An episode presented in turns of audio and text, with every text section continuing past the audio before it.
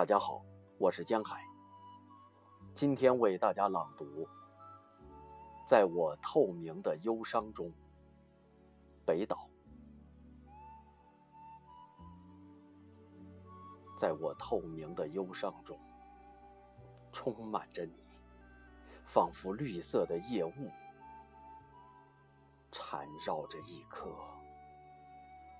孤零零的小树。而你把雾撕碎，一片一片，